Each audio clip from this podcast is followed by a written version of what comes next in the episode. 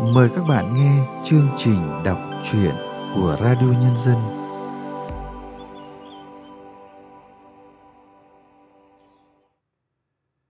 Các bạn thân mến, trong chương trình đọc truyện hôm nay, Radio Nhân dân xin gửi tới các bạn truyện ngắn Thương một bờ vai của tác giả Cao Nguyệt Nguyên.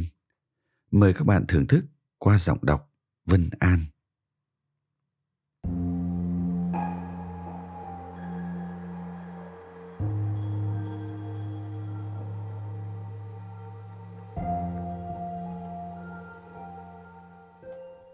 Đêm ngợp mùi khê nồng chát chúa từ cánh đồng hắt lên. Chập tối, hai đứa con ra mỏng mương ngồi canh nước. Cái gầu còn dứt chổng chơ ở đó. Đất nẻ bông lên từng mảng lớn nhỏ. Phía chân trời xa tích âm thầm kia như đang chọc tức người dưới này. Dăm ba ánh chớp lóe lên rồi tắt liệm. Nhưng tuyệt không thấy gió lạnh. Ở quê bao năm, Út biết khi có gió gai người thì sau đó mới có mưa. Út dục tía về ăn cơm, đợi hoài mắt cũng chỉ đỏ thêm, môi khô bợt vì nắng nóng. Dân miền này cũng không khác chi, mấy thửa ruộng đang trông mưa.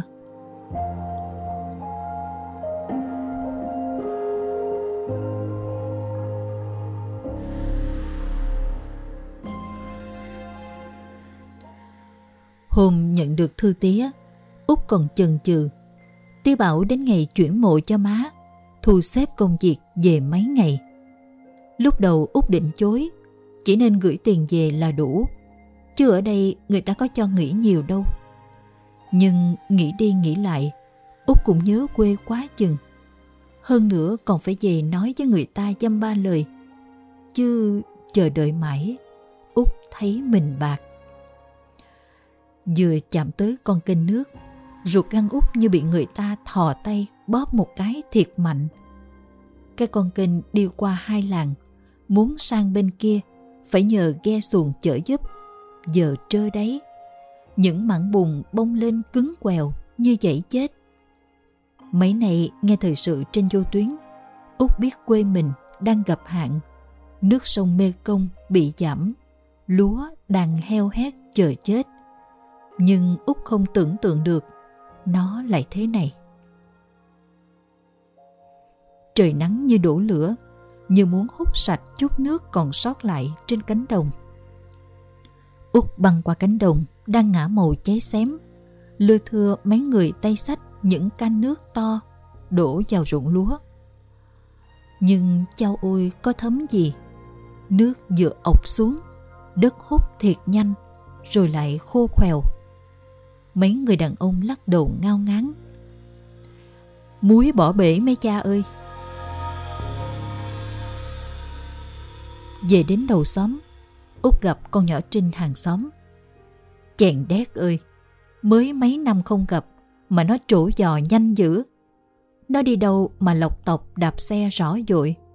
Nhìn thoáng qua là nó nhận ra Út liền.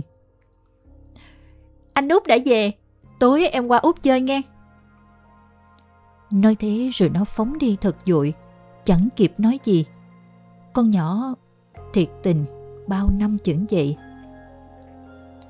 Mùa hạn, xóm nghèo cũng sơ sát, nhìn mặt ai cũng rõ ràng. Úp xót xa khi thấy bốn tía sau nhà. Tía gầy đi nhiều quá. Chờ chi vậy tía? Về ăn cơm thôi. Tía dằn điếu thuốc trên tay, rít một hơi thiệt mạnh, như cả lồng ngực phồng căng khói để nén tiếng thở dài. Đêm nay mà mưa là lúa sống, mình sống con à. Chẳng còn tiếng ít ộp quạp như đêm xưa út về. Bốn bề đều vắng lặng, cái sự yên ắng khó chịu, bức bối lạ thường. Mình về ăn cơm rồi mưa ra cũng chưa dội, chứ hai đứa con ngồi đây có ích chi. Nghe nói hoài, tía cũng xui xui. Hai đứa con đứng dậy ra về, bước thấp bước cao. Trời không hột gió. Trời nãy công việc con thế nào? Dạ cũng được tía. con có mang tiền về phụ tía đây. Đừng lo quá nữa. Tía im lặng một hồi.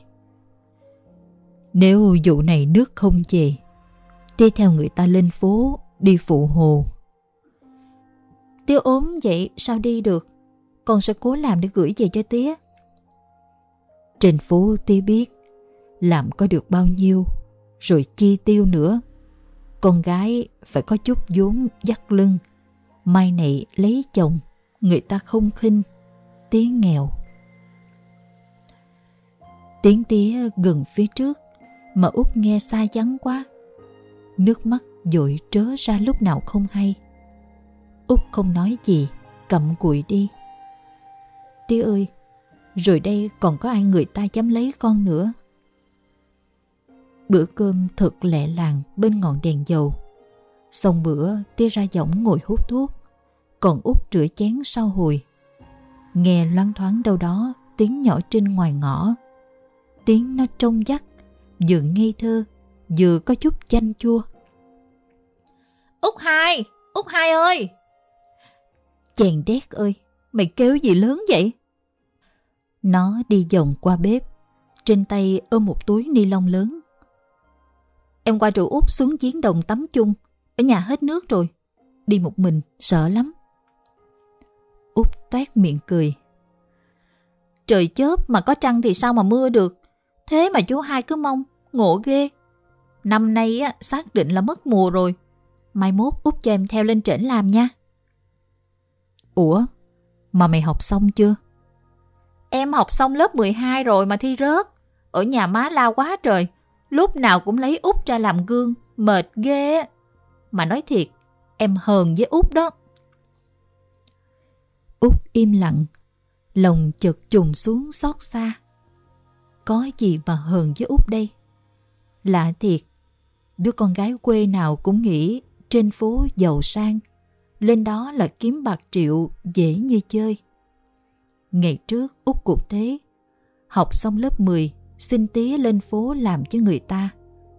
Thân con gái, giữa phố thị lừa lọc. Út vào làm gái bia ôm, rồi qua gái vũ trường. Đôi lúc thèm đến cháy lòng, một bữa cơm quê, thèm nghe tiếng tía la rầy. Nhưng chung quanh Út chỉ toàn tiếng nhạc, tiếng cười đùa cợt nhã.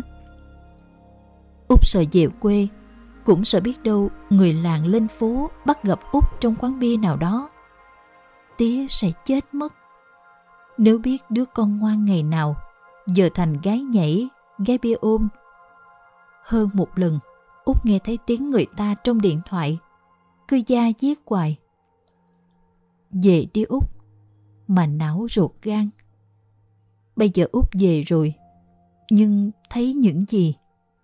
Cảnh cánh đồng chờ chết, cảnh người làng cũng sắp tứ tán muôn nơi để kiếm ăn. Sẽ có biết bao cô gái khác cũng sẽ theo gót út, lấy thanh xuân và nhan sắc để đổi miếng ăn. Trăng sáng quá, soi rõ cả cái rốn nước sâu hấm trong lồng chiến. Nhỏ Trinh hì hụi mút, khuôn mặt nhễ nhại mồ hôi, làn da sáng lên dưới trăng như sứ. Gái quê mình vẫn đẹp nức tiếng Nhìn nó mà út lại chợt xót xa. Thôi đừng lên phố, ở quê sang năm thi lại đi. Có đậu đại học thì cũng chẳng có tiền mà học đâu út ơi. Em quyết rồi, lần này em đi, kiếm thiệt nhiều tiền, cho má em khoái. Thành phố nhiều lừa lọc, lên đó em biết làm gì? Em hỏi đứa bạn rồi, lúc đầu em sẽ phụ cửa hàng ăn rồi sau tính tiếp. Bạn em á, mấy đứa lên đó thấy bảo cũng vui. Út im lặng, không muốn dội thêm gáo nước lạnh vào cái quyết tâm đang hừng hực của nó. Rồi đời sẽ dậy khôn. À, anh ba đậu vẫn chờ Út đó. Ảnh mới sắm cái xe ba gác, chạy vòng vòng chở đồ trong xóm, thỉnh thoảng lại ghé qua nhà. Con nít, biết gì mà nói. Nó cười khanh khách, cởi cao mỏng bên ngoài và bắt đầu dội nước. Mùi nước phèn chua sực lên. Mà lạ thiệt, cái phèn chao chát không làm mất đi cái đẹp ở làng da gái quê mình. Đám con trai trong làng nói gái quê mình sinh ra để cho kẻ khác, chứ trai làng có đứa nào lấy được đâu. Tụi nó chê nghèo, sợ chân lắm, tay buồn quanh năm.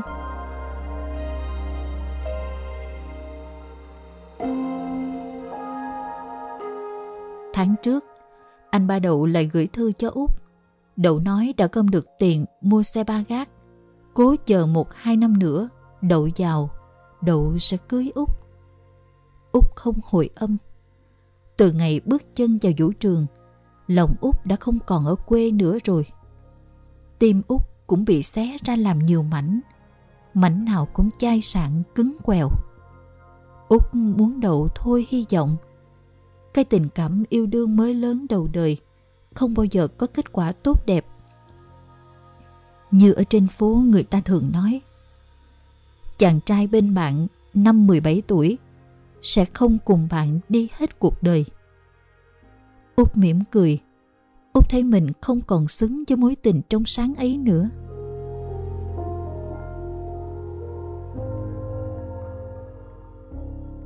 Trời không cận gió.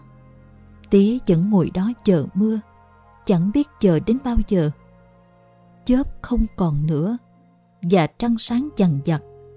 Còn có cả sao, báo hiệu ngày mai sẽ là ngày nắng gắt. Út thiêu thiêu ngủ trong cái nóng nồng nực, tiếng mũi do da đầy mệt mỏi.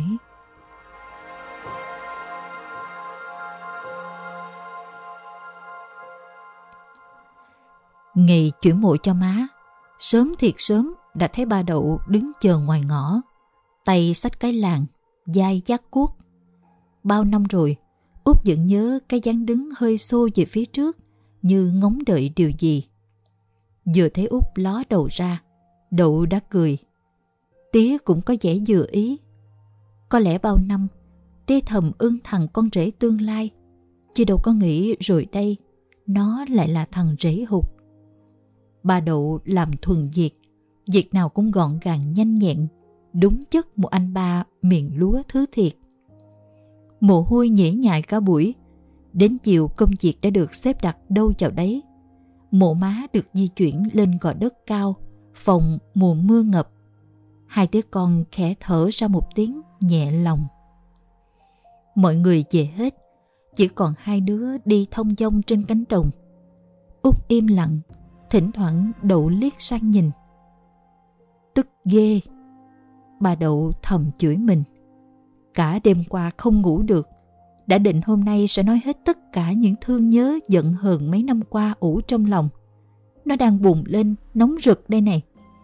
Thế mà gặp út mắt chạm mắt, là bao điều muốn nói lại bay đi đâu hết. Đậu định nói gì đúng không? Nghe út nói, đậu giật mình, ấp úng mãi mới thốt được nên câu. Đậu muốn nói với Út là Út làm vợ Đậu nghe. Rồi lấy gì để sống? Câu nói của Út khiến tim Đậu như bị người ta cầm hai đầu dây siết lại. Bỗng nhiên Đậu tự ái. Cái tự ái của một thằng chân tình. Dậy ra với Út chỉ có cơm áo gạo tiền. Vậy ra tình cảm thiệt của Đậu bao lâu không đủ để Út quay gót Út biết Đậu thương Út nhiều, Nhưng mà Út không còn xứng đáng với Đậu nữa đâu. Út sẽ không về quê lấy chồng nữa. Đậu tìm người khác đi, Đừng chờ Út nữa. Chân Đậu chết sững Như bị người ta đào cái hố sâu thiệt sâu, Rồi chôn xuống đó. Út khác xưa nhiều quá. Út vẫn không dừng lại, Chỉ đôi dòng nước mắt lặng lẽ lăn dài. Út về đến nhà đã thấy tía chuẩn bị mâm cơm thật ngon để đãi khách. Khách là thằng con rể hụt, thiệt lòng thiệt dạ thương con tía. Thấy Út về một mình, tía nhòm ra sau như hỏi. Thằng Đậu đâu? Út không trả lời. Bữa ấy tía ngồi trước mâm cơm, nhưng chỉ uống rượu khang một mình. Hôm sau Út lên phố, con đường băng qua cánh đồng đã xô sang màu vàng ệt. Những ruộng lúa đang trổ bông khô đét. người ta cũng không ra đồng nữa mà tính chuyện đi nơi khác kiếm ăn. Qua con kênh khô cạn, Út quay lại nhìn. Út biết cuối con đường kia có một bờ dai gầy đen sạm vì nắng đang đứng như xô người về phía trước trông theo bóng út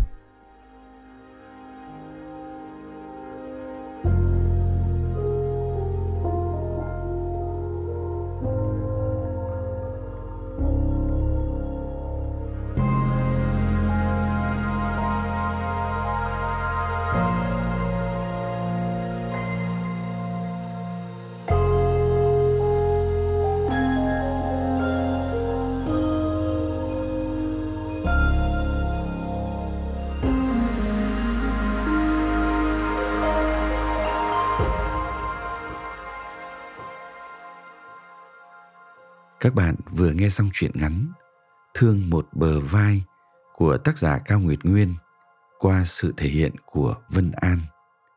Sau đây, chúng tôi mời các bạn nghe nhận xét của nhà văn Phong Điệp về tác phẩm này. Thương một bờ vai kể một câu chuyện mà rất có thể bạn từng nghe ở đâu đó trong một bài báo hay phóng sự trên truyền hình. Những cô gái trẻ rời quê ra phố tìm kiếm công ăn việc làm, mong được đổi đời.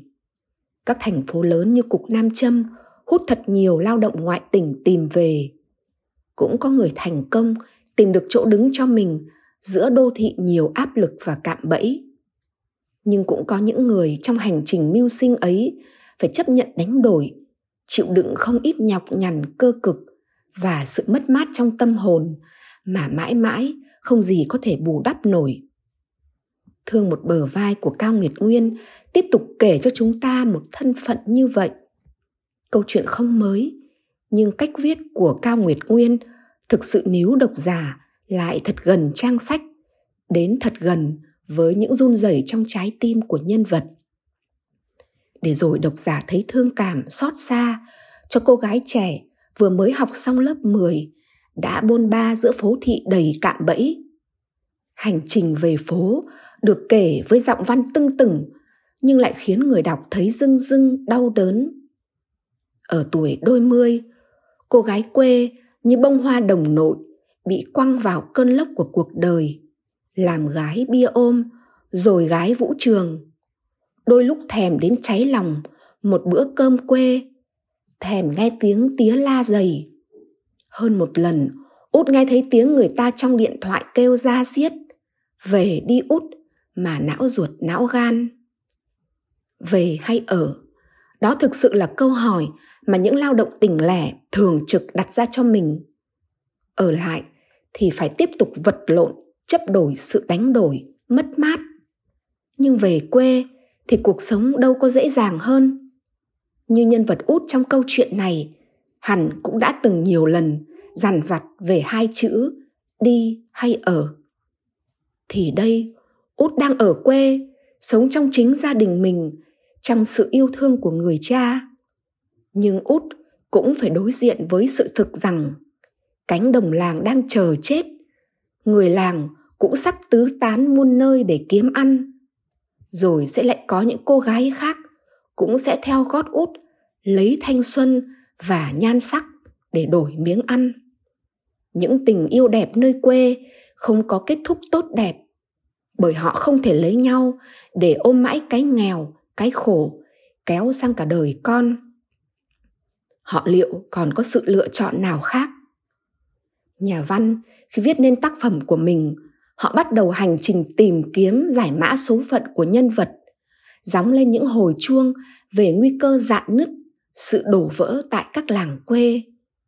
Nhưng làm gì để thay đổi được thực trạng ấy thì rất cần sự vào cuộc của cả xã hội. Chương trình đọc truyện của Radio Nhân dân hôm nay xin được tạm dừng tại đây. Hẹn gặp lại các bạn vào chương trình sau. Thân ái, chào tạm biệt các bạn.